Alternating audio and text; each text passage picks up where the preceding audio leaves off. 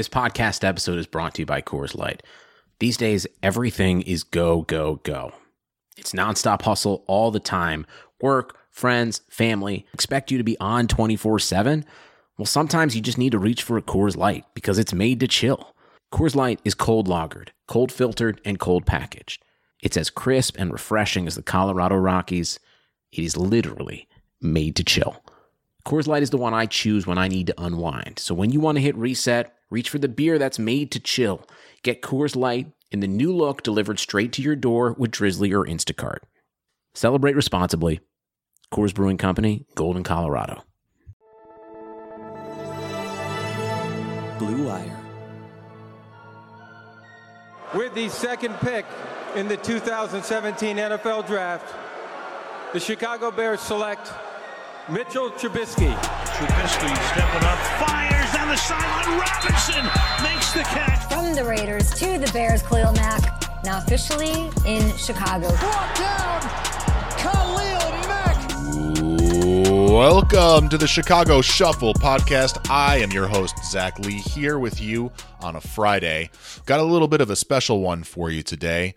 We are going to do a little bit of a crossover simulcast with the Saints Talk podcast, talking to Kevin and Ian as we break it down, break down the respective state of one another's franchises, a little bit of a scouting report for what might happen on Sunday, players to look for, and yes, at the very end, some predictions, although I think I might have snuck out of that. I don't think they asked me. I'll come back in the outro and let you know what I think is going to happen. But for now, let's step into it. It's kind of stream of consciousness, and we're going to jump right in. Here is Kevin, Ian, and myself breaking down Bear Saints this Sunday. Let's get this thing rolling, man. Yeah, yeah. What's going on, man? So uh, I am hosting the Chicago Shuffle podcast, covering the Bears this year, and just kind of watching along for the ride on the Mitch Trubisky wag- bandwagon, seeing what's going to happen with that. So I'm not saying it's like a, a seaworthy vessel, but I'm on it all the same. Ian, what's up, man? What's going on? What's going on? This is another opportunity uh, for Kevin and his long-standing. Uh, I, you know, he's been trying to replace me for months now. and so he said, let's go within the Blue Wire family. Let's get the guy from Chicago. And, and, and, and look, man, you know, Ian, you're out of here soon. So I, am just counting down my days. Um, hey. But pleasure to have you on, Zach. I appreciate listen, you joining us. Zach, I, I, I was just saying this before we start recording. I was like, Zach, his voice is too good, so I would probably be a little intimidated recording it with him like every week. So you're you're safe for now, Ian yeah, I, am just gonna like represent the Bears defense, and then hey, how's it going? Bears offense, how's it going? So I'm thinking uh, we're not that good. Yeah, uh, hey, I'll just look, drop man. it down when we get serious. Yeah, man. Hey, look, it's all good, man. so, man, so football. The Saints and the Bears play this Sunday, and they play at the the afternoon game. So you guys make sure you tune in for that.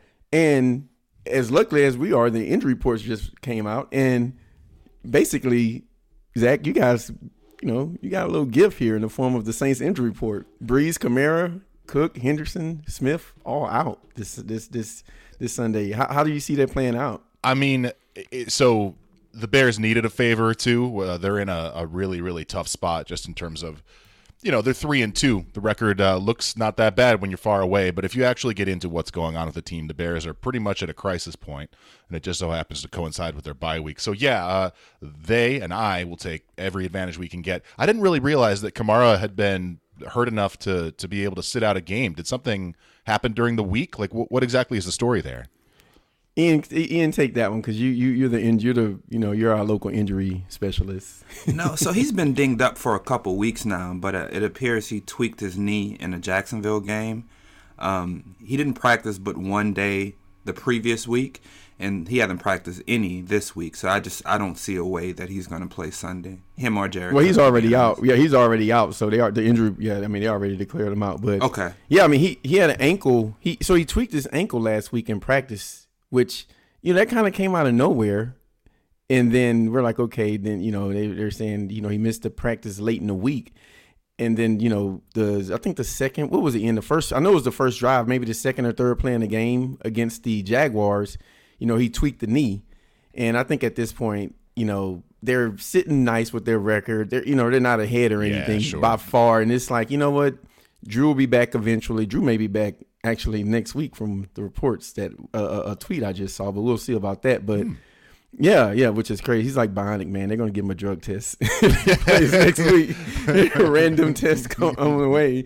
But yeah, and so yeah, I mean, so he's out. Which I mean, look, and and, and Ian will be the he's the poster boy for this this subject. But when the Saints don't have Kamara, like you think the offense has been slow with him in there with Teddy you know, it could it could maybe slow to a halt on some levels without him. So it goes to Latavius Murray as the feature back. Is that right? Yeah, that's that. He's gonna he's probably gonna get more touches than he's had in in a long time this upcoming upcoming and, week. And can you remember Kamara in his like young career being out at all? For me, like from afar, I feel like this is the first time he's been nicked up and has missed time. And has he missed a game? I don't recall him no, missing games. He missed that. Well, he's missed he got knocked out the Atlanta he, game. He got knocked out the Atlanta game. Uh, he got knocked out the Dallas game. Yep, um, yep, yep. That's right. I don't remember him missing a game off the top of my head though. He got hurt in the Giants game in Week Four and barely played in uh, Ingram's return last year when Ingram returned against Washington. Uh, he had very few snaps, and he just never was sa- the same after that knee injury. So I don't think he's ever missed a start, but he's he's been knocked out of two games and then barely played in the Jacksonville in the Washington game. Got it. Got it. Well, it seems like he's got a pretty good history of of you know being able to make his way through. Like getting knocked out in a game is different than missing multiple weeks. Right. That sort of exactly. thing. Exactly. Yeah. But he's missed no significant time. Yeah. Yeah. Yeah. He's just had like a really, especially for such a position where you get beat up so much, and so right. you know, uh, I'm curious for me, like looking looking at the Saints, I'm looking at you know one of the best defensive fronts in the league and one of the best offensive lines in the league, and so you know obviously skill positions. Drew Brees is a Hall of Famer. You can't replace that, but I think if you have the trenches working the way the Saints do, you still have a fighting chance. Do you feel that way? Yeah, I do actually, and I'll say that you know, well, the, the, number one catalyst for the Saints continuing continuing to have success with with Brees out has been the defense, right? And, and just far and away. And then Ian ranks the second, the, the, the special teams over the offense, which which is hilarious. But yeah, I think the with, with the for the offensive side of the ball, I mean Mike Thomas and the and the offensive line have been the saving grace. Now the O line did for a couple of games they. You know, they had a lot of holding penalties going against them and some things seemed off, but guys still were not getting beat like you know, really bad in pass rush. It was like just they were out of sync, you know, bad snaps. I don't know if it was a bad snap, but the timing looked off. But now the last maybe game or so, they seem to have, you know, they seem to have cleaned it up, and you know, they probably have, you know, top one, top two. Maybe look at Dallas as you know the best tackle duo in the league, and so. You know the matchup that everyone is looking for this week is you know basically Khalil Mack against which I'm guessing it'll be Ryan Ramczyk and you can tell me if Khalil Mack I, I, Mack I know he moves around but I don't they know do. if he plays Okay, okay, yeah. They'll move him around a little bit, but both of those tackles, Armstead's incredible as well, and so yeah. I think, it, like, look, uh, just looking at it from afar, uh, they took Mack out of uh, the game in Oakland, and we can talk about that game and why the Bears shit the bed so bad. There's a lot of reasons, but um, Mack historically, if he's held out of a game, if he's, you know, they were triple teaming him. I mean, he really he really didn't have a shot. And Oakland has one of the more physical offensive lines in the league. So they got manhandled, and you just know how he's going to be. I mean, having a week off to think about it as well. Yeah, and he's fact, pissed off. and the fact that the Saints, you know, trust their tackles and, you know, use that, use the fact that they can put them on an island uh, to their benefit. I really am looking for Mack to have a big game at home this week. Yeah, and I'll let Ian. Why don't you speak to this? Because last night in on our Patreon pod, we spoke about we had a debate about if they would let one of their tackles just single up on Mack, or if they will look to you know, baby, you know, help those guys out. So Ian, what, what you know, you want to rehash that a little bit? Yeah, so me and Kevin had a nice 10 minute back and forth about this. Um, he doesn't want Khalil Mack under any circumstance in an obvious passing situation to be blocked one on one. He prefers him to be chipped, anything. And my stance is hey, man, you have an all pro right tackle. That's the privilege of having an all pro right tackle. I'm going to single him up until proven otherwise. Um, the last time the Saints played Khalil Mack was several years ago when he was with Oakland. I want to say the first game of the 2016 season, and he did nothing. Now, the Saints lost what 36 to 34, So I think they have a plan for him. But if Ramczyk can't do his job, then you know I, I need to see. I, I need to see Khalil Mack blow that game plan up before I make the switch. Sure, and I think you know the Bears know that's going to be coming, uh, and so what's what's most critical for them, and I, I, think this is probably going to be part of the scheme, is to move Mack around a lot and do a lot of line stunts.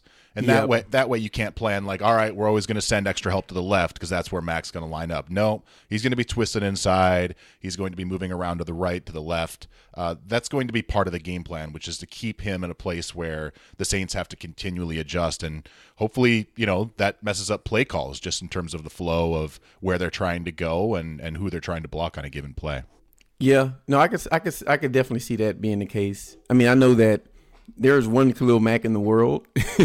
he's incredible, you know, man. Yeah, been he, like the joy of my life to have him on my team all of a sudden. Yeah, he's he's you know I just look and that doesn't this doesn't I don't think this takes away from Ramczyk's greatness, but you know when you got a player that good, you know even so say you know say he beats Ramczyk for three sacks and Ramczyk wins every other rep, that would be a good game for Ramczyk because he won you know 27 reps out of 30 passes, but those three plays could wreck your game. And that, that's just kind of why I look at it. Like eventually, you know, Mack is going to get the best of every tackle in the NFL. And so, you know, it's just kind of, you know, it's playing, it's playing with fire with that guy. And, you know, to your point, Zach, you know, the Saints, now I will say they do a good job of handling line stunts and things of that nature. Mm-hmm. You know, they, the, the, the, rookie center who's came, who's come in, I, I, you can't, I don't, you can't tell he's a rookie. I mean, it's, I, I don't, I don't really boast a lot about rookies, but, I mean, he's a he's a significant upgrade from Max Unger, and it's it's mm. it's very clear on the field, and he's much better in pass pro than he is in in the run game.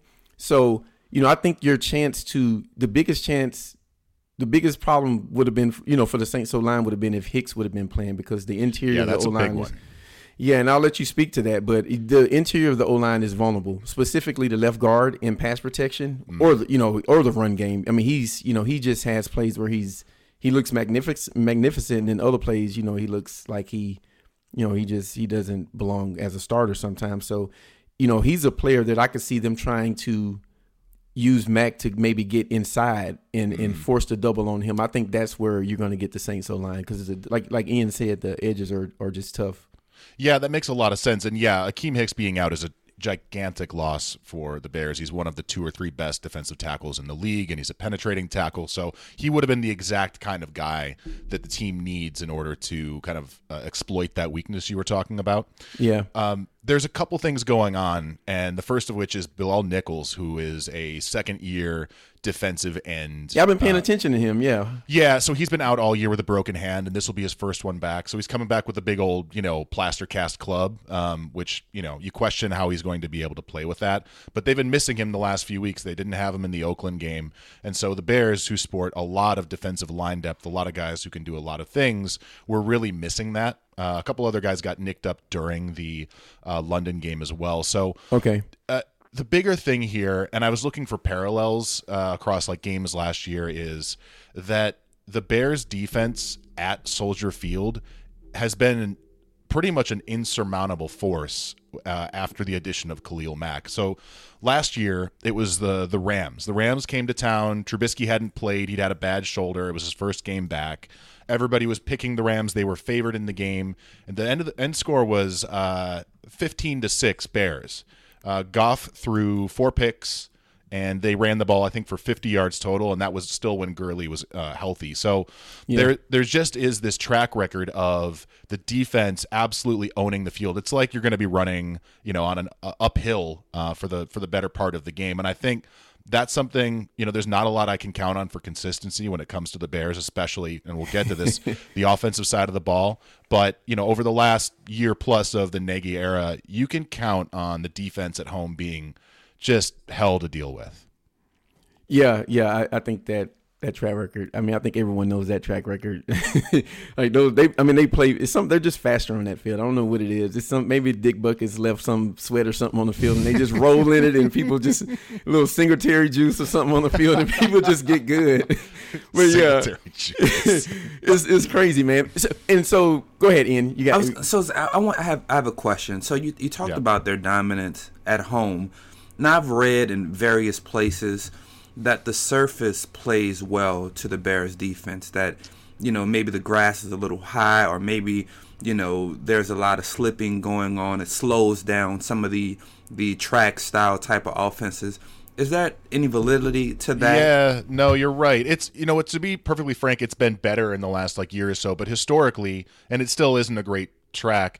It's been a horrible field, and any fast track team that comes to town, uh, a dome team, be it the Saints or the Falcons or anything like that, usually you're going to have a lot harder time being able to exploit their speed against a team like the Bears. And so, um, again, I, I don't think that's going to be the same sort of issue that it's been in the past. It's been a better field, but the Bears grow that grass a little long. It's going to be more of a physical affair, and we're going to try to minimize a team's speed advantage. Although, frankly, you know, save for like the corner position, the Bears have speed all over the the defense. So it's it's not the same issue it was before, where they were more of a bruising team, and teams that had like real burners were going to you know really hurt them on that field. But no, there is some validity to it, and it's kind of like a running joke that uh, Chicago, like the Park District of Chicago, runs the the field and is responsible for it and just you know year in year out it's like this is the worst track in football but i guess they've worked hard on it and it's getting a little better Okay, so so Zach, I have questions for you. While we're while we're interviewing you for the for the Bears defense, and Sure. you know you can in turn you can return the favor um in a, in a few minutes in the pod. Yeah, talk to questions. me about. Hey man, we we we're here for him. so talk to me about the the defense because I know they I know they predominantly run a lot of zone coverage. I know the corner. I think it's Fuller, uh, Amukamara, and Buster Skrine. Are those the top three corners? If I remember that's right correctly? that's right Yeah, and so I know they. So if the deep, you know, if the Saints, by some chance, the Saints O line is able to handle the Bears Mm. D line, how will the secondary hold up? How do those guys cover? You know, if you know every zone has holes, right? If it wasn't, then everyone would run the same zone. Absolutely. So, so you know, how does how would the back end be able to hold up if the pass rush isn't able to, you know, affect the, off- the Saints' offensive flow? So let's say Teddy gets a pocket to throw, right? Um, Yeah. And you're like, you know, looking at the field. And I, my question is going to be, how does Teddy look throwing it, and where has he been most effective? But we'll get to that. Yeah, I got. We will. Yeah, we will Yeah. definitely get to that. well, we got feelings here. That wasn't just thoughts. He got feelings. Yeah, Ian Um, in his feelings. Ian is in his feelings. so when it comes to the Bears defense, and let's say the pass rush doesn't get home, you have a couple places you can exploit them. The first of which is uh, Prince Amukamara, who is a C plus B minus corner at this point in time. He's really good as a press corner, but if you can get him running down the field, there's a lot of opportunity for separation. Okay. The, the other thing is, and this is just been going on so far this year, is the deep middle of the field has been open frequently. And so the Bears are going through a change where they are going from the matchup zone drop guys uh, scheme of Fangio. that matchup zone was brutal. It was It was brutal. I it have was to so say hard though, to play against. I have to say that Pagano deserves a lot of credit for maximizing the the benefits of some of the talent on the team in ways that Fangio just wasn't willing to. And look, you know, the results are the results. They're both the talent on the field for the Bears is such that you can do a lot of things and still have a lot of success. yeah. What we're finding now from the Bears is they're being a lot more hybrid in their blitz packages, whereas before it was very vanilla, but everybody knew exactly what to do, and so no one was ever out of position. Yeah. Now you'll find, and you'll probably see it in the game, if the Bears aren't getting home with four, then Buster Skrine off the nickel is going to come in off blitzes. He's been really good at that this year. Roquan Smith is a question mark. There's been some weird stuff going on with him this year after some really high expectations. The weird stuff is about, you know, he sat out a game for personal issues that never really came to light what that was.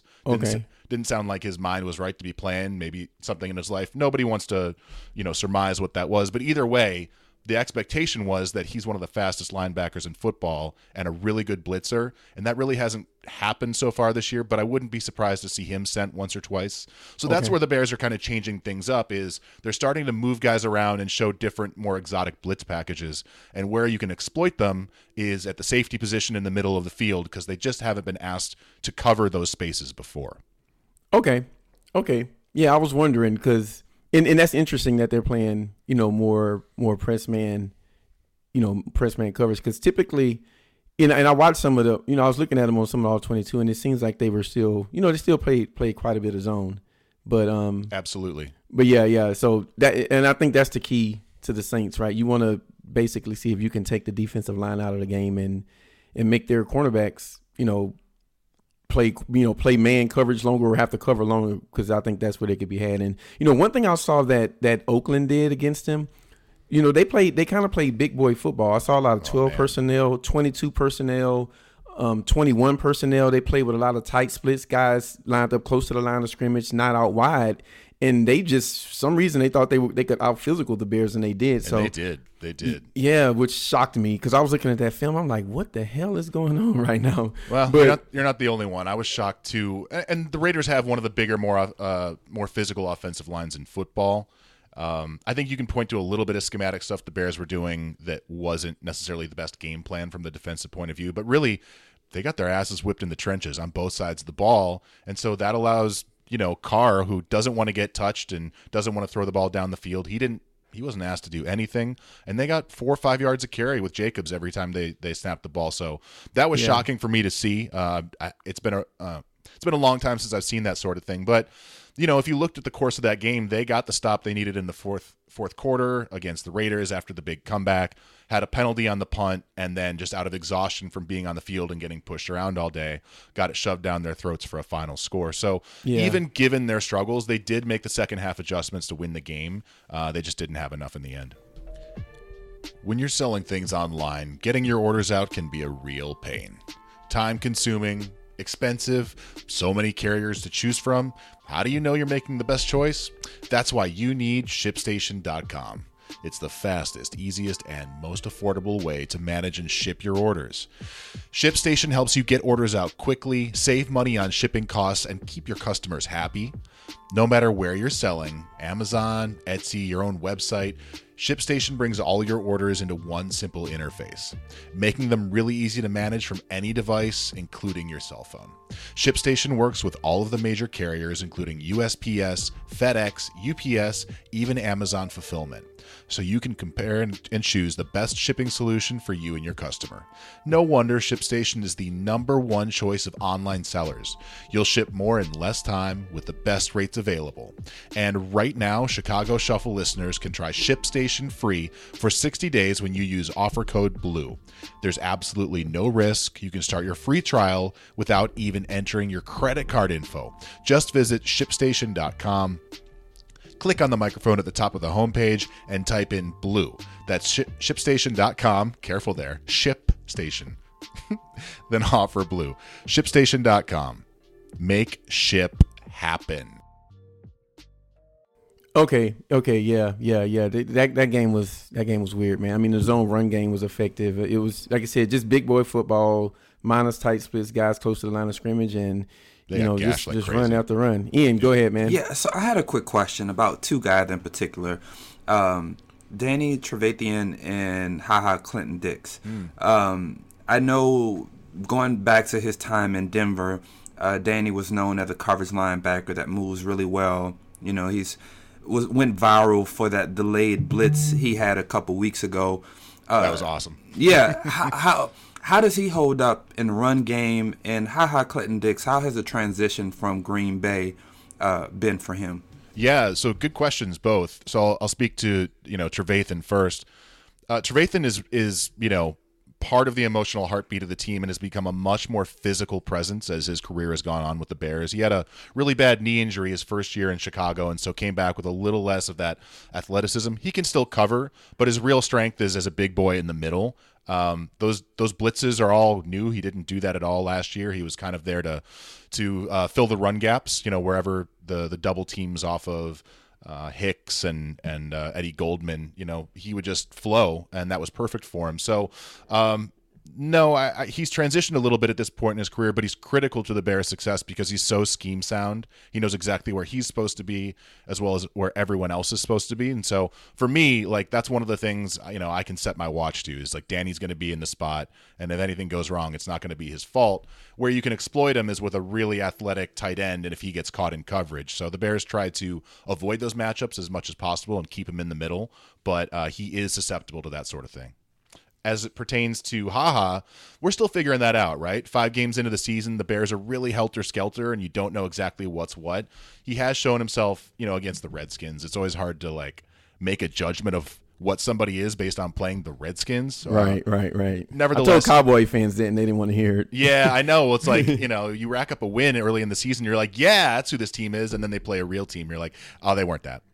But uh, yeah, no, he had two picks against the Redskins. And so you can see he's more dynamic in terms of his uh, ability to play the ball. But where Adrian Amos, who's now uh, a Green Bay Packer uh, and Haha replaced, where where he was much more effective was being coverage sound in the middle of the field and so that gap I'm telling you about that soft spot in the deep middle I don't necessarily blame haha you know alone like Eddie Jackson has his own piece of that to answer for and it's a play by play thing but I do think Adrian Amos was a more physical uh coverage sound player when it came to the deep secondary whereas haha is reading eyes and looking for picks and looking to make more uh, splash plays. That's my perception of him this point in his Bears career. Hey, yeah, got him. And you and they play those guys in, in, interchangeably, right? They, That's right. Yeah, it's, okay. it's almost like a double free safety system at this point. Yeah, yeah. And and and so one more thing on the Bears defense. Like talk about your DTs, Robinson Harrison and Williams. I like Robinson Harris. I've seen Yo. him flash a little bit. But, you know, how the interior guys, you know, after Hicks because, you know, again, the Saints that's where the Saints O line is the weakest, you know, probably the left guard and maybe the center at times, depending on, you know, certain plays. Like he has these plays where he, he misses out, but then for the most part he, he's really good. But the left guard is a, is a problem. So can those two guys, you know, can they exploit them exploit the Saints there? Absolutely. And so, you know, one of the Bears' great strengths is their defensive line. Also, their defensive line coach, Jay Rodgers, won the uh, NFL award for Best Positional Coach of the Year. And so they've developed a lot of guys who are late or, you know, non drafted players, Yeah. uh, such as Roy Robertson Harris, who was a UDFA and he was a, an incredible body, but just didn't know how to play. And now he flashes like crazy. Now, because of Hicks's injury, because of a couple other injuries, you could argue he's been a little overused in the rotation and that's lessened his effectiveness. But if you're looking at Eddie Goldman in the middle, who is totally underrated and an incredible football player. I mean, he he just does all the dirty work and loves to do it. But if you have issues on the interior line in terms of uh, uh, running the ball, you're not going to be able to run at Eddie. He's going to stop that run, and so Yeah, that's Eddie's going- ridiculous. He's Yeah, he's yeah, so he's good, and he's just this unheralded player, but he's critical to the Bears' success. And then if you have Nichols back in the rotation along with Robertson Harris, uh, you've you've got something there you can really hang your hat on. Then you have Mack crashing off the edge, and then we haven't talked about him at all, but Leonard Floyd, who I think people had bigger visions for what he could be because of his athleticism and his frame. He's not going to be a sack specialist in that like Von Miller way, despite his length. But Right. he's actually really solid in the run game, and you can count on him in that regard. So, you know, for me, especially with the players they're getting back this week, my expectation is that uh, the Saints are going to have a hell of a time running the football. Okay, yeah, and I think I think the Saints and Ian, you can tell me if you you know think I'm off here, but I think the Saints are going to probably come into this game looking to run the ball maybe more than any game they have this season, based on the injuries that they have. Yeah, and so I mean, it's it seems like you're super well versed even in older games. So there was a game uh, Chicago played versus Minnesota, December uh, 2017. That Latavius Murray had about 12 carries for 122 yards, and I think a couple scores. May have was a 14-6 game, something like that. Do you recall what may have happened in that game? Because all the other games Murray has played against them, he's been shut down. But that one particular game, he had a very good performance against the Bears defense. Interesting. You know, I'd have to go back and look at the box, but uh, my first thought is that Khalil Mack played for the Oakland Raiders during that game, um, and and it's weird to like single out one defensive player and say they make that kind of difference in the way that like Drew Brees versus uh, Teddy Bridgewater would make a difference. But truly, when the Bears got Khalil Mack, it slotted everybody else into a place. The focused atten- attention he got allowed everyone else to thrive. I think the Bears had five Pro Bowlers last year on defense after not I think having it was. I thought it was six. It may have been six, right? Anyway, it was a lot. It was a yeah, lot. yeah. I mean, a I- you lose count. You lose count. Yeah, was yeah. yeah, yeah. I mean, it's it's pretty insane. And so a lot. Of, you know, there was already a lot of talent, but he was the straw that stirs the drink. And then, you know, uh, I I would be again curious to see what the um what the lineup was and who was actually playing in the game. I know Hicks was still finding his way with the Bears. They were still slotting in things. They didn't have Roquan Smith yet. They didn't have Bilal Nichols. They didn't have um, Roy Robertson Harris had, was there, but you know, just trying to hang on to the 53. So what they've become now, like all these players that are in their prime, uh, they just weren't in position for that sort of thing. So if you look back to the last three times the Bears have played the Vikings, if you're just going to make that comparison, uh, the Vikings can't do a, a thing. They can't do a thing against the Bears. They had last year, 2018, the last week of the season. If they won, they were in the playoffs. They had a home game against the Bears. The Bears had nothing to play for, and they the, Vikings shit the bed. They couldn't do a thing against the Bears. The Bears won on the road and sent the Vikings packing for the summer. So that was it, man. Yeah, there you go, man. Yeah, that's that's that's a really good answer. Yeah, I was just I was just curious, man, just very curious. Yeah, yeah. I mean, you're you're talking about Latavius Murray and having him back in the fold and how that's going to pertain. It's hard. There's a lot of noise in that answer of like what it was that made that happen that day, both on the Bears side and you know when it comes to at least for me, like I, the way I look at the league right now is much more about you know offensive line and then turnovers on the defensive side of the ball, and that really seems to be the through line for success. So I have some questions for you guys, if I can like just yeah, that's what I was about to say. control. We've been selfish, man. This whole podcast. No, no, I- I'm ready. I'm ready. I got have this. at I got it. Have at okay, it. All okay. right. So the first person I want to talk about is Teddy Bridgewater, and so you know the all I know from afar is that y'all are winning games with him, which is great, and that says a lot about Sean Payton and his ability to scheme appropriately for the skill that's in place. But it doesn't, you know, you're not running up the score save for one game, and I'm curious if the run game. Let's just kind of presuppose that the run game isn't working all that well and y'all are in longer down and distance situations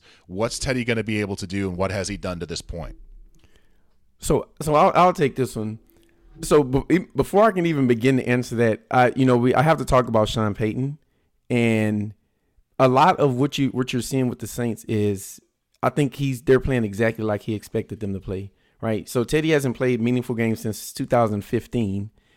And you know, Sean knew that he's not going to come in and you know put in numbers nowhere near what Drew did. You, you just you just you got to get you got to shake off rust if nothing else. So I think part of the low scoring has been Teddy Bridgewater, and part of the low scoring has been Sean Payton knowing his team and knowing what they're capable of and what they're not capable of. Right. So they haven't put Teddy in a position where he needs to go down there and you know score the ball a lot of different times to win the game because they know that they have a defense on the other side of the ball that will allow them to play close games. So, you know, like again, if this if this game is tied at halftime, that's bad for the Bears, right? Because the game is going like Sean Payton wants it. So, you know, with that said, to answer your question, if there's a third and long and, you know, Teddy Bridgewater has and you know, in the Saints it, it, it depends on what's going on. If they need the first down and it's crucial, you know, he's gonna do it because Sean is aggressive. But you know, if it's in the second quarter and they're deep in the Bears' territory, I mean, they're deep in their own territory, or, or they're close to the, you know, backed up against the goal line, they're not gonna they're gonna they're not gonna risk anything. They have a great punter. You know, he's just gonna call a conservative play and trust his defense. So he's a real good play caller as it pertains to the flow of the game and getting a feel for how the game going and knowing how to use a different game plan every week. Right? He he goes into each game with an idea of how it should go, and it's usually different week to week. So you know the the now can Teddy make that play?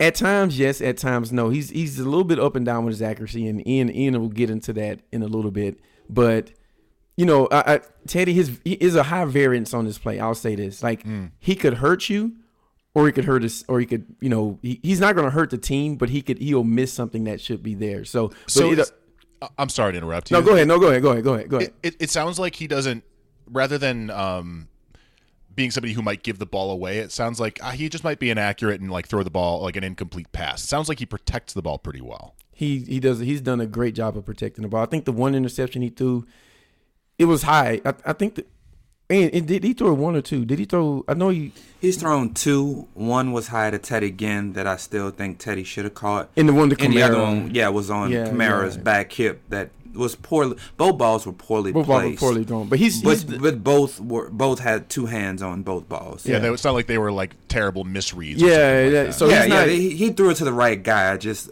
little piss poor ball location. Sure. And the and the receiving guys didn't do their part to help him. Got it. Yeah. So I mean, he'll he'll protect the ball in the fact in the sense that he's not going to make a he's not going to make any risky throws. That that's what I'm trying to say. He's gonna you know, sometimes when it's there, he doesn't throw it right. So he's, I think Sean has him telling him, man, just protect the ball, trust your defense. You guys, we are previewing a game that's going to end with a score of like five to three. That, right? So so That's that'd be good for the Saints, though. I'm telling you, that's how they want to play. So- that's how they want to play. So you asked you asked um, about Teddy and and Kevin mentioned about Sean. So there's a crucial point in the late third quarter. Uh, I think the game is six six, and the Saints are trying to drive to get in either field goal position. They wind up getting a touchdown on the drive. On third and six, they run a QB sweep to Taysom Hill. That Oh, would Taysom Hill. never happen if Andrew Christopher Brees was playing. So that just so that just that just kind of tells you that at that point, I think they're maybe at the 40, maybe right on the cusp of Wil Lutz range that they hmm. said on third and 6, we would rather our backup quarterback run a QB sweep than let Teddy throw on third down. He's What was been, the result of that play? He got a first down. Yeah, about question. 19, yeah. I mean, Taysom Hill is a beast, man. I just I don't really know any other player like that. The question for me would be like if they're on the the the edge of field goal range right there on like a third and six, that it's two down territory for them. Like, hey, we'll run this sweep, and then if we don't get it, you know, we have to have that conversation. But your point is the same, which is like if it's Drew, if Drew is in there, it's There's in, no way. Yeah, there's it's no Michael way. Thomas square in, and that's it. Exactly, exactly. And so Teddy, um, over the last since he's been starting, the Saints are in the bottom third of third down conversion, uh, offense, uh, offensive scoring. There, we make fun of Chicago's offense, but if you look over the last three weeks, the As you Saints should. are are right there. Like it's been bad, but the defense has been so dominant. And Teddy leads that one drive that either gets you seven or allows you to run a timeout that it's covering up for how poor the offense has been statistically over the last four weeks. Yeah, so you know, talk to me about the the defense and maybe like one or two guys that are really the standout performers because I think you know with the offensive you know system that Payton runs and the skill position players, a lot of people know who the Saints are on the offensive side of the ball.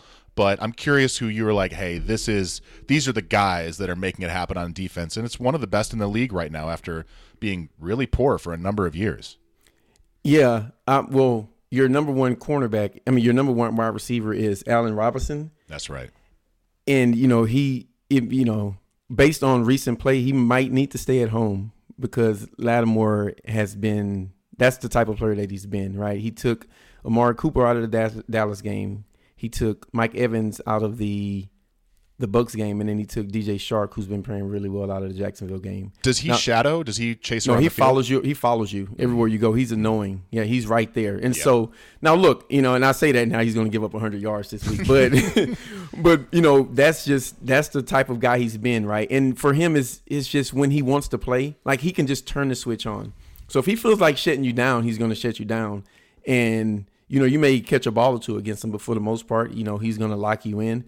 But then sometimes he's just, you know, he's not interested in and he'll tell you, right? This is not me even criticizing him. He just says, "Hey, man, I just did, I just needed to lock in," and then you know he's looking like an All Pro. So And so, but but to Kevin's point, and, and to both of you guys' point, he follows. I want to say it's eighty-one to eighty-three percent.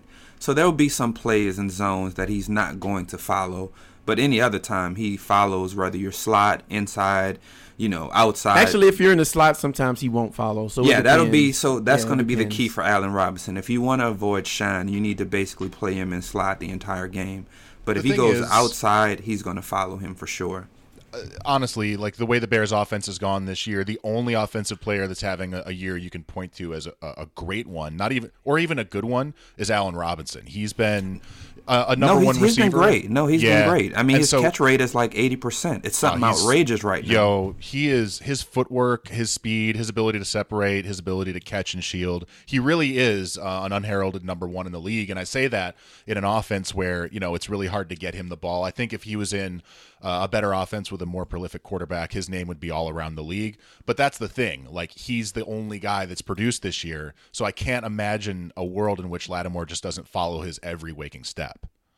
Yeah, that's I mean. That's what they're going to do. Dennis Allen said at the beginning of the year. He says we see him as a number one corner Yeah. in this league who can shut guys down. And you know, again, like you said, now you, you may catch him on a week where he don't feel like playing, and you know he he. I mean, if you look at him the first two weeks of the season, you're like, You, you know, you're you- and, if I, and I and I said what I just said about the you know Robertson not being able just don't come to the game. You would think I was crazy, but then you look at the last three weeks and I saw a stat, and I don't I don't like I'm not a fan of fantasy football. I'm just gonna say it, but it, this is a funny stat. The last three weeks, um, Mari Cooper, Mike Evans, and DJ Chark, who were like really you know high end fantasy players, they have 17 combined points in three weeks. So that just kind of goes to show you you know how the the level of success, you know how, how much success guys are having against them, which is very little. So And, and it's it's crazy. All it took was that PFF tweet of saying that he had given up the most yards through three weeks of the season, and they put all the number off. up. The, literally, that you know, he's one of those guys that searches his name. So they were talking mm-hmm. about yards giving up at the cornerback position, and he was number one by about hundred yards, and he he he quote tweeted let, it. let, And, let me let me jump in real quick though, I mean. no, I don't but, like- but he I- had but he had some rough moments between. No, he did, but Yeah, no, he had uh, some but rough just moments. uh, you know, PFF those numbers are like you know, I just you know me, Sometimes. I, yeah, sometimes yeah, those you know me. seem to You like- know I was gonna come with the PFF smoke. I, I, no, I, I I know, but he had been he had been giving up three bombs in three weeks, you know, so that's going to always hurt you. Yeah, he did, yeah, and then but- the and then Cooper some of Kupp the- slot route going seventy yards definitely hurt his numbers, even though everybody missed a tackle on the team, not named Lattimore, but. Um, but for, he quote tweeted and he said something along the lines like, "Hey, you don't know the coverage in all of these.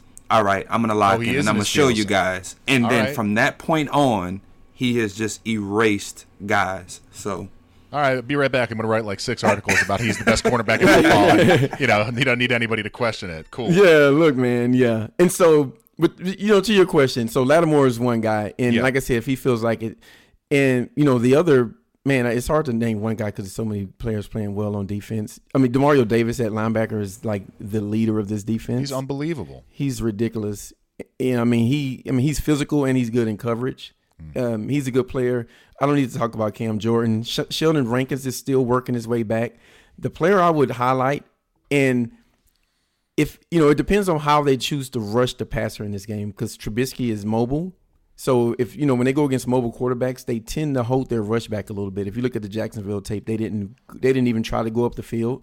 But if they feel like they can control his scrambling and they decide to rush upfield, then Davenport and Cam Jordan off the edge have been they've been outstanding this Yeah, year. Davenport. That's right. That's Yeah, he's right. been he he actually before this I think he may have more pressures than Cam Jordan this year. Hmm. If not, then it's within like one or something. So I mean, just talent across the defense. Eli Apple is playing as well as the number most number one wide receiver, number one corners in this league. The free mm-hmm. safeties playing well. The strong safeties stripping the ball. I mean, the de- I mean, Where's there's the not, weak spot? The weak So spot I, is I got you. It's it's gonna be slot corner. It, so right now, like right now, the slot cornerback position, you know, is giving up the 28 most yards, and that's a fantasy stat. That mm. the 28, you know, as far as I guess worse defense uh, for slot wide receivers of the Saints. That is your opportunity. PJ Williams is going to be out. We don't know if they're going to play the rookie or Patrick Robinson. The slot is where your opportunity is. Um, now, to come back to a name that Kevin mentioned, Sheldon Rankins, he's been back three weeks now. You guys are going to be having a guard to replace Kyle Long. He is the one that I think could potentially destroy everything you want to do. If he's all the way back and he's playing against an undermanned guard, I think he could have a really, really good game. So let's talk about the Bears' offensive line for a second, and then we we kind of got to talk about the elephant in the room, which is Mitch Trubisky. I suppose. Yeah, I'm waiting for that. MVP. I'm waiting to talk about MVP. Yeah, no, no, it's what a, what a joy to talk about. Can't wait. Um, so the real problem with the Bears thus far this season on offense is the offensive line, and it's really been a trapdoor kind of situation. So last year you could count on the Bears getting into third and manageable yards, and then Trubisky, you know, for all his failures. mm, Again, we'll talk about that. His legs would allow him to pick up that three and four, and so they had lots of extended drives using creative run packages or short RPOs and that sort of thing.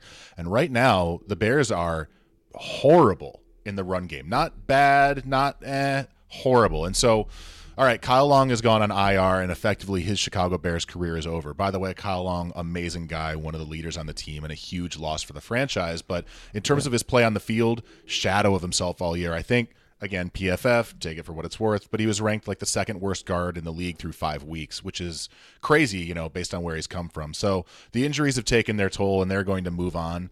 The likely scenario, because our backup guard is hurt, uh, Ted Larsen, is, and uh, yeah, um,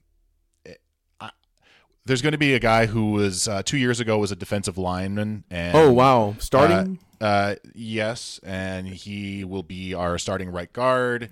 Wow. He has never played right guard save for 10 snaps two weeks ago. He was effectively a developmental tackle prospect and obviously has shown a lot. They have a really good offensive line coach in Harry Hiestand who, you know, has a history of being able to teach guys fundamentals and make them effective in their role. So he's an athlete. Uh, I expect him to be able to man the position. But in terms of you know going up against an All Pro level talent in like a Rankin something like that, that is a- Onyemata. They have the they, their D line. They're about eight deep. And yeah, they- and, and, and Trey yeah. Hendrickson's coming back. No, he's week. out. He's out. Oh, he's, so out. he is out. Yeah, he's out. He's Okay, out. But okay. yeah, they're about eight. They're about seven, eight deep on the D line, and and I wish that was all that was going on. But the other part is that Cody Whitehair and James Daniels have switched positions back to their natural places. Where Daniels, second year center out of Iowa, is now our center. He's been missing uh, missing blocks. He's been Oh, missing wow. assignments. Cody Okay. Whitehair, there's been miscommunication there as they've tried to iron that out.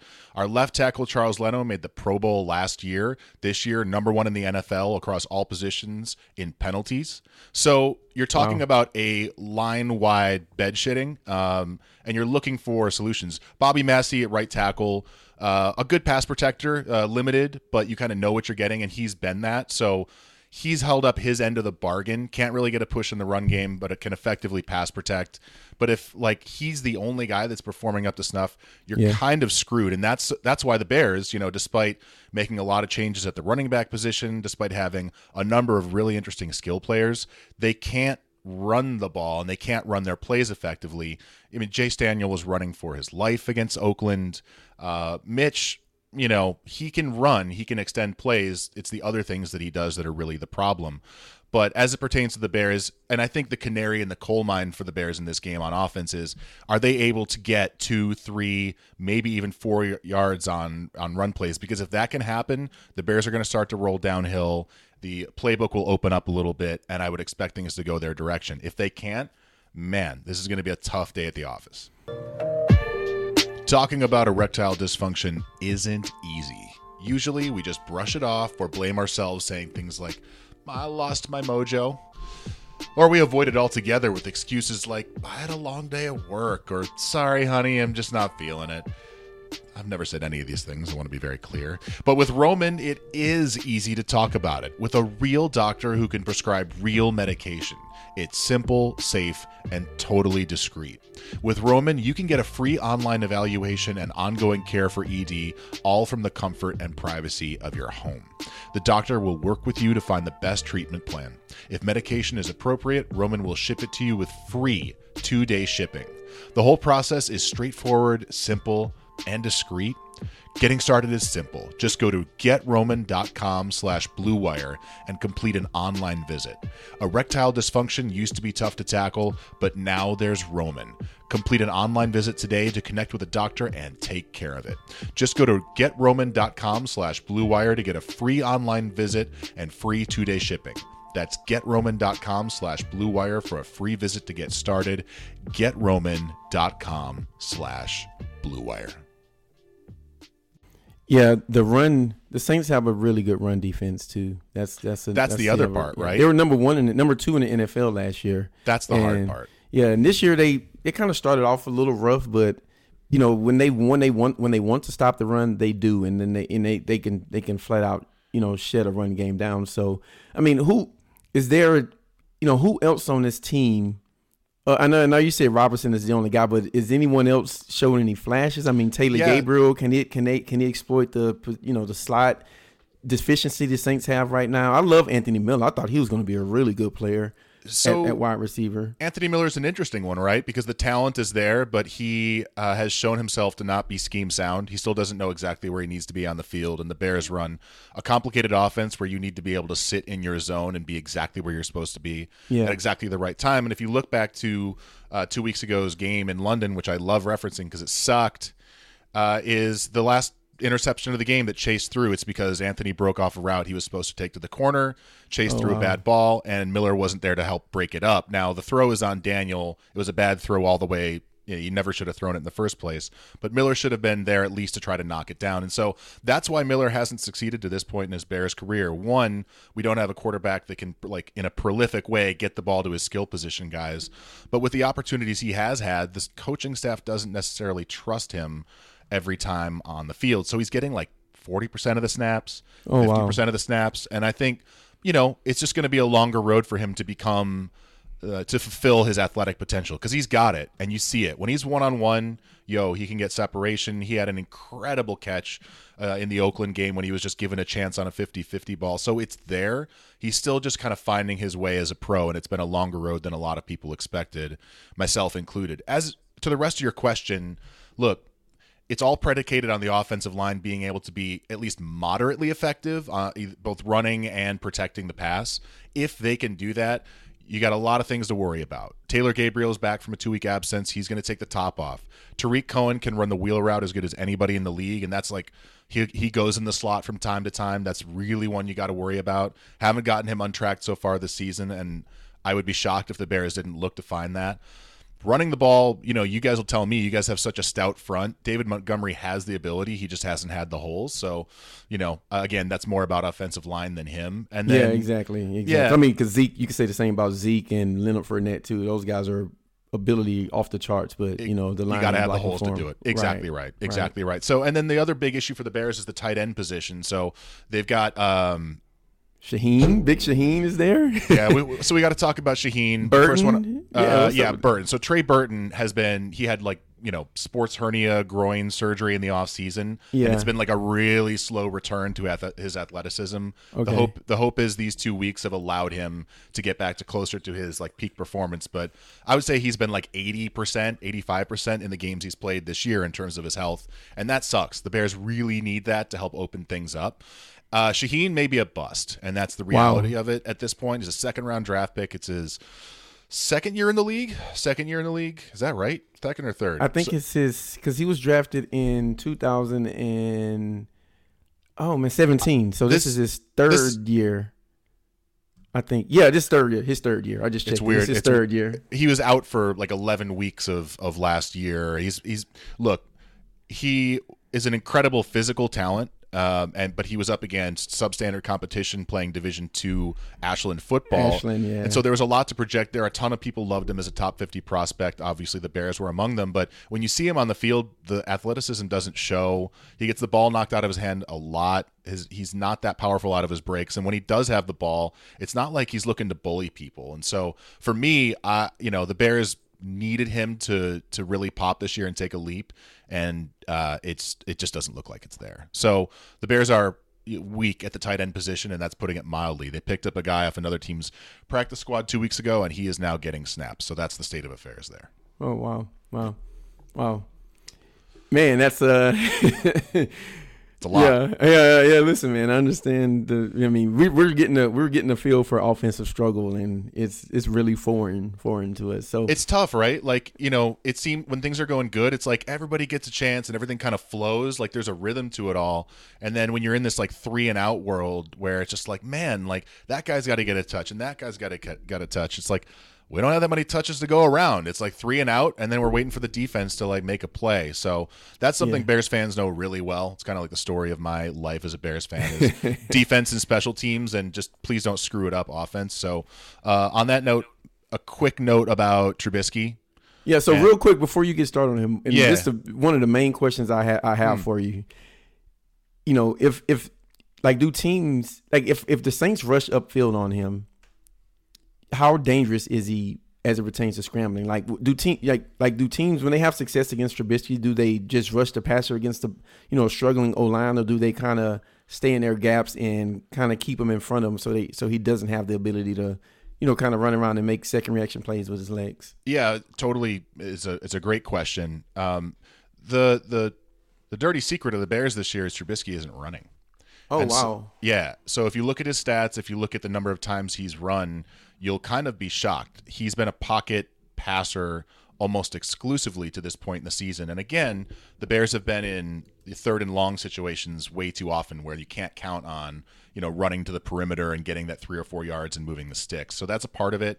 The other part of it is teams have figured out the Nagy RPO scheme and they're making it so Mitch can't break out of the pocket and Yeah. has to throw the ball and puts him in difficult situations.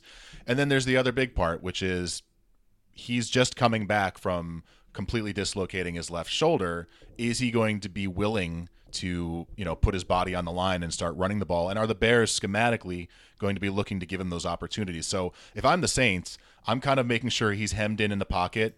I'm going to make sure that he has to throw from there and read the zone, and I'm going to make him work his way down the field because you know every fifth or sixth pass he's going to put it up for grabs. So it seems like a winning formula from the defensive uh, point of view.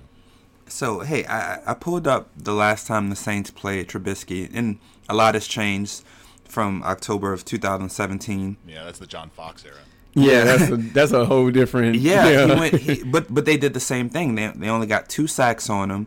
Um, they didn't rush crazy upfield. They tried to keep him in the pocket, and he went 14 of 32 for 164 yards and one interception. Yeah. Um, so I think Da is probably going to keep that a similar game plan um, as he was the DC at that time for the Saints as well. So I'm I'm very curious to see how he goes about it. I think for both teams, it's just like, look, whoever can stop the run, and on the other side of the ball, whoever can run the ball more effectively, like that's gonna gonna be it because both of our quarterbacks are limited. Uh, Yeah. Trub- Trubisky for reasons discussed, and Teddy, you know, as good as he's been and as sound as he's been protecting the ball, it's not like he's a dynamic passer that's really going to, you know, break things out. I hope. I'd really be upset. And everything, did. but and it's something you'll see in the game. Everything that Teddy missed, he misses it high. When all his passes are high, all of them. So those are turnover creators. So is that like when there's pressure in his face and he that's can't just step into because it? that's just because That's just cause how he is. That's yeah. just who he is. I want to throw the ball high. But in this, So- like, I think his mechanics are a little off when he's high too. But for the most Sure. part, that's how he misses. Here's and so, and that's what one for you worries me, man. That's what worries me that he throws high. high and, throw. and well, against a team, you know, you play some teams that those high balls and tip balls just land into the grass harmlessly, and then you play the Bears. That seems like every tip pass winds up in one of their uniforms. So that that would be my one concern of the Saints yeah, fan. You got Eddie Jackson and you got Ha Ha on the back end that are looking for that sort of thing. So if if the ball goes high, you're right. There's going to be an opportunity there. I think you know you know if you're a, a Saints fan and you're looking at the Bears, Trubisky has he's a reps guy. He's still just not comfortable uh, at, at the Yeah. position. You know, he's an athlete. He's doing his absolute best. The dude wants it more than anybody, and I think gets a bit of brain lock as a result of like wanting it too much almost. But he's just not comfortable at the position, and so that dude hasn't been repping at all. He has had no game time in multiple weeks. And if you look at uh, anytime he's been out for a, an extended period, whether it's the first few games of the year, whether he was out for injury and came back, he historically is terrible. And I could like pull up the number. It's like a quarterback rating in the 30s in that first game back. So that's what happened last year against the Rams. He threw three picks. Uh, I think it was like 17 throws for 110 yards. He was um, he actively tried to lose the game for the Bears, and the, de- and the defense wouldn't let him. So that's kind of what we're looking at, and you know that's where the Bears are. It's like they need to play better in so many different ways and they have all these advantages in terms of home off the bye all the preparation getting healthy. But then you have the issue that they haven't been able to run the ball. They're facing one of the best run defenses in the league and mitch is coming off a layoff and they need him to produce. So Yeah, uh, you know yeah. it, it's kind of chicago fans myself included are reaching that like put up or shut up time with mitch. And i know that's probably not fair five games into his, the third season Third at the helm uh, you know, these things take time. Drew Brees, you know, he took a long time in San Diego before he actually figured the whole thing out. I'm not saying that Mitch is going to be that far from it, but I am saying that like we do judge these guys a little too often sometimes, or a little too quickly sometimes. Um, so we'll see, but yeah, Mitch needs to come out and effectively move the ball and not throw the diaper filler, which is what he does every damn time. Where you're like, he's got it, he's got it, it looks great, and a horrible pick where the guy was right there. So Oh, if he man. if he can avoid the death throw, then I think the Bears might be in a position to take the game. But um, he's never had a game where he hasn't thrown the death throw. Yeah. Yep. All right, Zach. Real quick, man. Two two small things before I before we, we let you go because I think you have to be. I think you got somewhere to be. Um, one, how's your special teams? Because the Saints, they're that's some that's a huge focus for them, and you know they they've they've getting they've gotten significantly better on that side of the ball, and it's even helped them win a game this year. On the offensive or like uh, defending special teams. Well, just like your punt return. How's your punt return unit? Your Sure. punt So- return and punt block in yeah. Uh, so Tarik Cohen is our punt returner. He made the Pro Bowl last year at, at that position. He's incredibly dynamic at that position. Uh, the Bears block pretty good, and if you look at their DVOA rankings, they're in the top ten of the league at this point. So take that Okay. for what it, for, for what it's worth. I think the bigger issue is that they still are penalized a lot on special teams. You know, you'll be like, "That was a good run back," and there's the flag. Like frequently, there's the block in the back, that sort of thing. So I'm always pleasantly surprised when there isn't that. And then from the point of view of kicking, because obviously that's a big part of the Bears and their story, Eddy Pineiro has been nails, and despite having a knee injury along the way, he has been absolutely spot on with every kick this year. So the Bears actually have a pretty strong special teams. Uh, their punter's been fantastic, uh, really, really good this year, better than he's ever been. So uh, it is a team strength for sure. Okay, yeah, because I know I, I'm, you know, I feel and Ian probably feels the same way that the Saints may need a special team or defensive touchdown to walk away with a Right. with a win this game. So, and one more thing, man, do you, is there any more Saints questions? Because I feel like we we spoke about the Bears a lot, and you know, we want to make sure your listeners, if they have any questions about the Saints that we didn't get to, I want to make sure you you know we was able to kind of cover I, them. I appreciate that equal time. That's all good. So I guess my biggest question for you is your prediction. I want to know where you guys are landing on this game. I want to see how you see it playing. I Kevin what the final hates prediction. Uh, Kevin it- well, hates Ian, prediction. but Ian loves predictions. So, Ian, as the re- representative of Saints Talk, give your prediction. So this this is a very very interesting game. Um, Trubisky's record as a starter in uh, Soldier Field, or I'm sorry, in, in Chicago, is fantastic. Um, but he's going against a team that has won 17 straight, that has covered 17 straight games in the month of October, going back into October 2015. Um, Historian. yeah, no. So, I'm, so this is you know you have the those two objects uh, coming together. You have a great home record for a starter, and then you have a team that hasn't lost an October game in four years. So, um, I am a homer. I'm I'm I'm going to say I'm going to say the Saints win six three. It's going to be an awful game to watch. It is going to be an absolutely awful game to watch.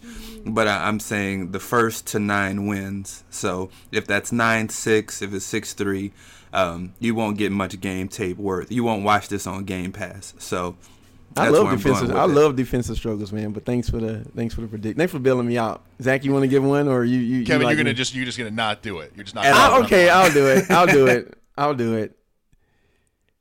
Oh man, I'm sorry. I get anxiety. My hands start sweating. Ask me to do. You know what? Here's what I'll say. I think there's a report, and listen, I need to. I think it, my phone rung when we was doing the pod. Something about Drew maybe playing next week. So I'll say that Teddy maybe gets his first loss this week hmm. on the road because AK the Saints played terribly with AK's gone. The defense, eh, eh, the offense was already limited. You're playing a defense who, you know, they're not going to give you anything. Okay, it's going to be the field position game is a lot harder to win. You're playing away from home.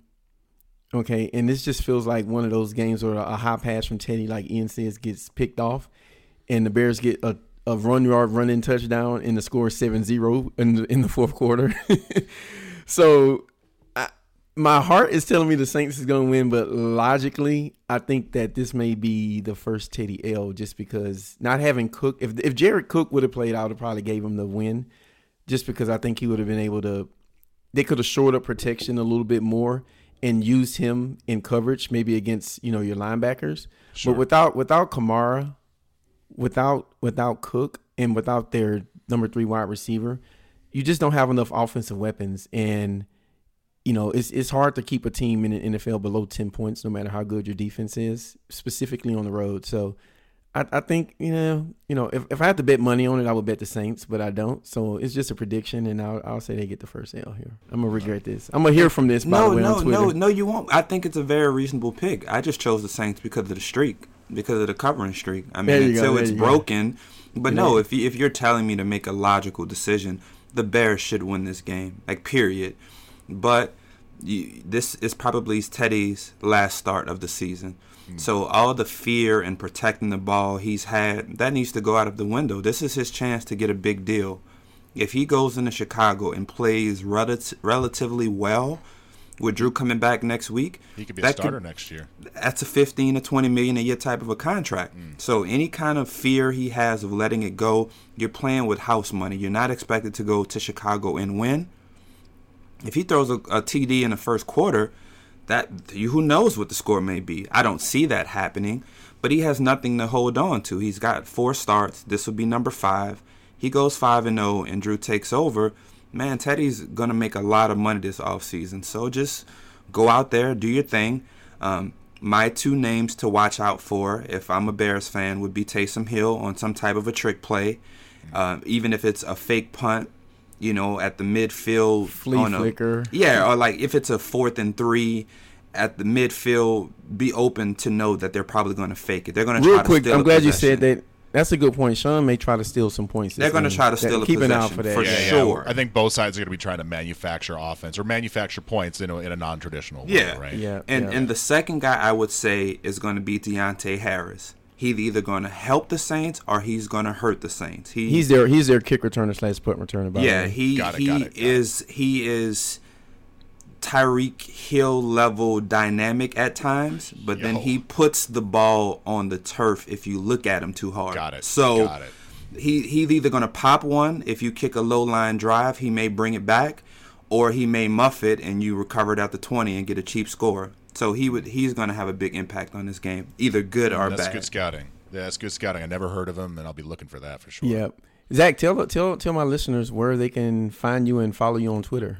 Yeah, so uh, my Twitter account is Right Field Sucks. It's uh, it's like an ode to the Chicago Cubs and what you do, what you chant when you're sitting in the, the bleachers and, and drinking a, a few pops. Uh, so you can find me there. You can find me online at my own personal website, zhlee.com, where I do all kinds of stuff besides just talking and giving hot takes here on podcasts. And um, yeah, I'm here on the Chicago Shuffle podcast every single week, so you can find me there as well.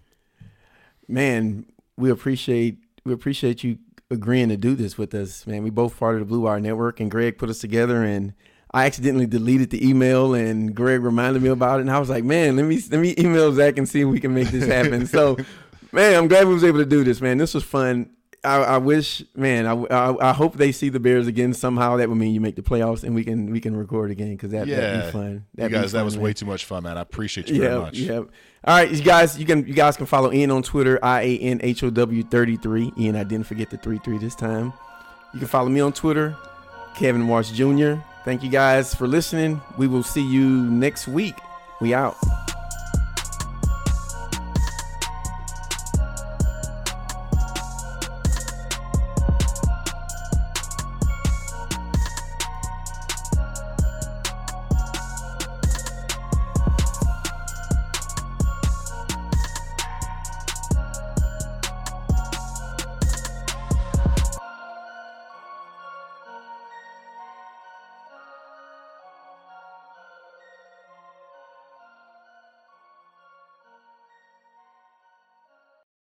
Sugar Ray Leonard, Roberto Duran, Marvelous Marvin Hagler, and Thomas Hearns.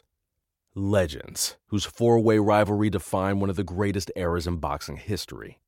Relive their decade of dominance in a new Showtime sports documentary, The Kings, a four part series now streaming on Showtime.